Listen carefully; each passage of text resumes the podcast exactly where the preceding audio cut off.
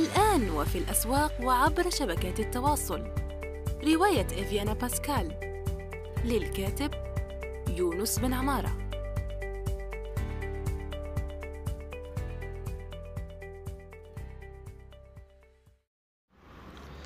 السلام عليكم ورحمة الله وبركاته. في حلقة جديدة من يونستوك سوف نجيب في هذه المرة أو نتحدث ندردش حول موضوع طرح طرحته علي آه، إحدى الصديقات العزيزات وهو يتحدث ما رأيك بالعامية الترجمة الكتابة بها وأفكارك حولها.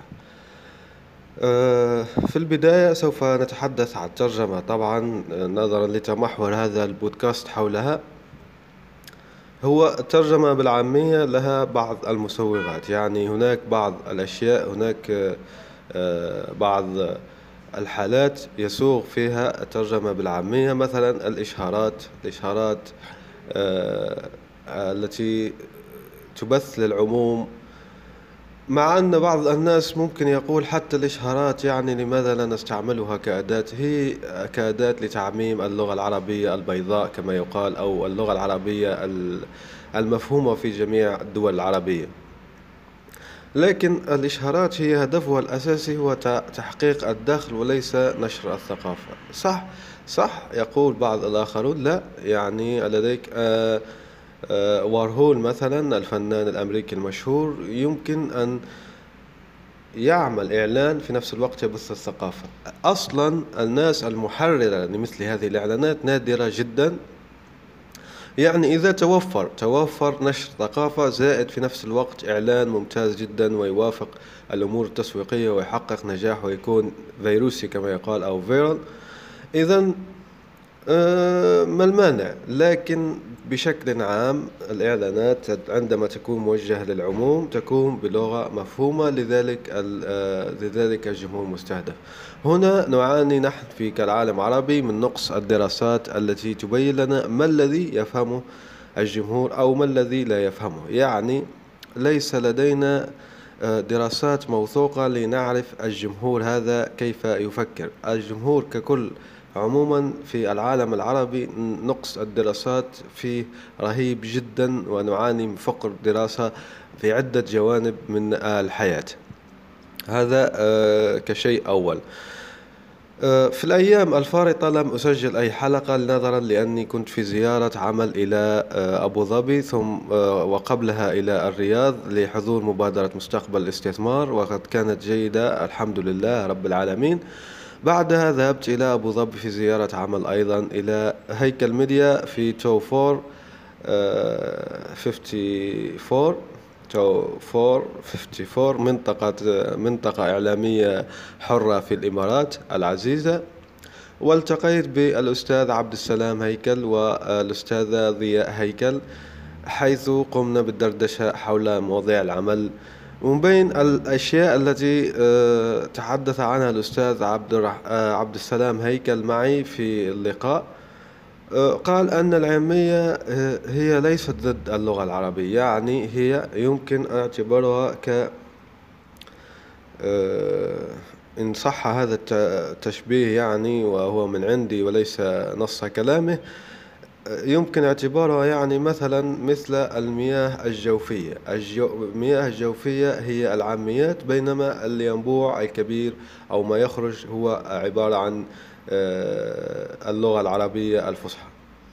إذا ليس هناك تناقض يعني آه، هناك إثراء هناك تعايش هناك آه، تضافر لتحقيق الوظيفة. يعني الأستاذ عبد السلام هيكل أكد مرارا على أننا نسينا وظيفة اللغة وأننا نحملها بالنوستالجيا للقديم والإيديولوجيات المختلفة. يعني نحن نحمل اللغة أحمالا ثقيلة جدا خارج أو بعيدا عن وظيفتها.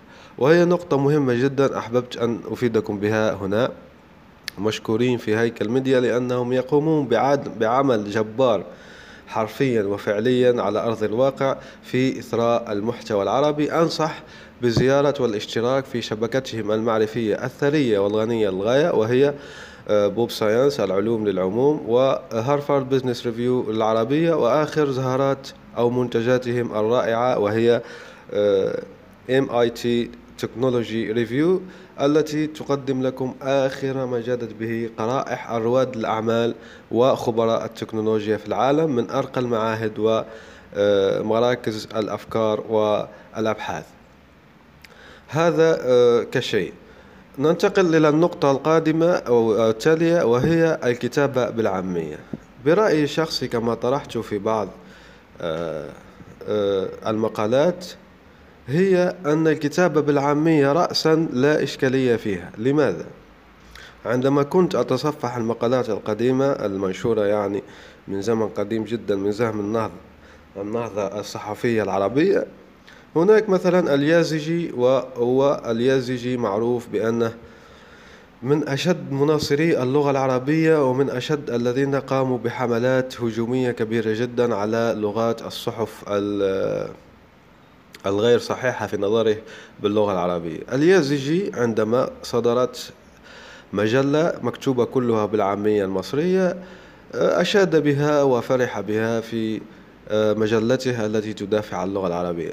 كما رأيتم ليس هناك أي تناقض في نظر اليازجي أن تكتب بالعامية رأسا يعني مثل بيرم التونسي ومثل المجلات الفكاهية المصرية التي نشأت كلها بالعامية المصرية في فترة آه، النهضة الصحفية التي مر بها العالم العربي.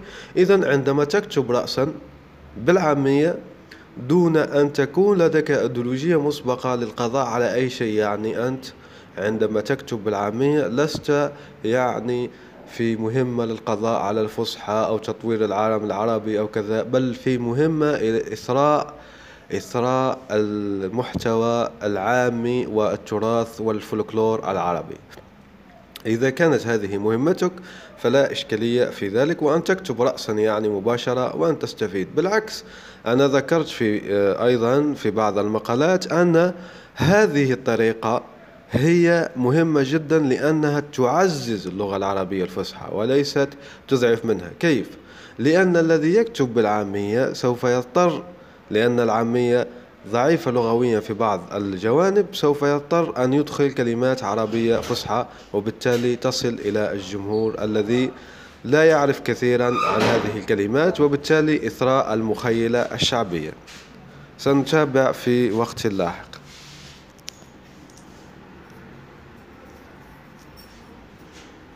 إن خير من استكتبت قلم قوي وفكر رصين. استكتب. منصة صناعة المحتوى النصي في العالم العربي.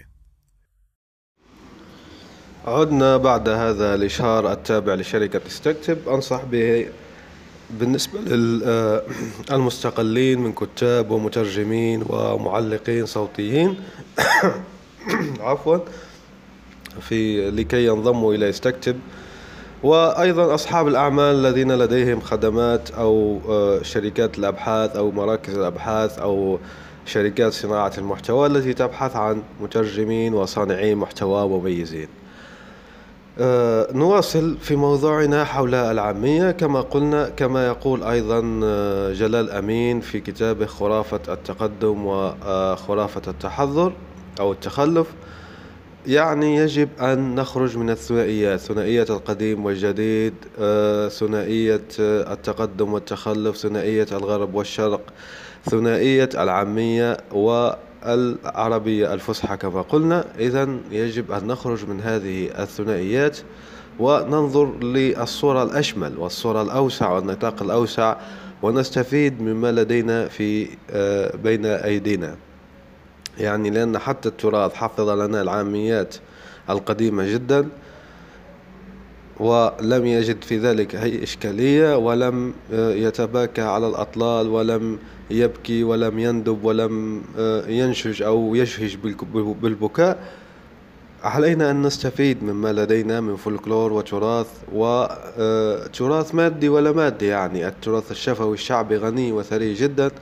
يجب علينا أن نستثمر فيه رقم واحد وثانيا نستفيد منه وثالثا نحافظ عليه ونصونه وذلك يعني بالضرورة أن آه، نحافظ ونصون اللغات العامية وكيف ذلك يعني بالعربية الفصحى يعني نحن لما نضع خطة لحفظ التراث اللامادي ماذا نفعل؟ نضع استراتيجية باللغة العربية أين الإشكالية إذن في تعاون اللغة العربية والتراث اللامادي باللهجات الشفوية؟ لا إشكالية هناك تعاون. الاستراتيجية التي سنتبعها مكتوبة باللغة الفصحى وعلى أرض الواقع نحن نسجل ونفرغ صوتيا ونكتب بالحرف العربي وبالأبجدية العربية تراثنا الشعبي العزيز. أرجو أن أكون قد أفدتكم في هذه الحلقة السريعة.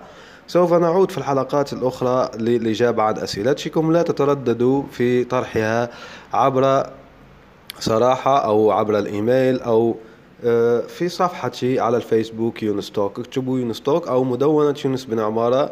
أرحب بكم. شاركوا هذه الحلقة وغيرها مع أصدقائكم والمهتمين بالموضوع. شكرا جزيلا. إلى اللقاء. سلام. وفي الأسواق وعبر شبكات التواصل. رواية إفيانا باسكال. للكاتب يونس بن عمارة.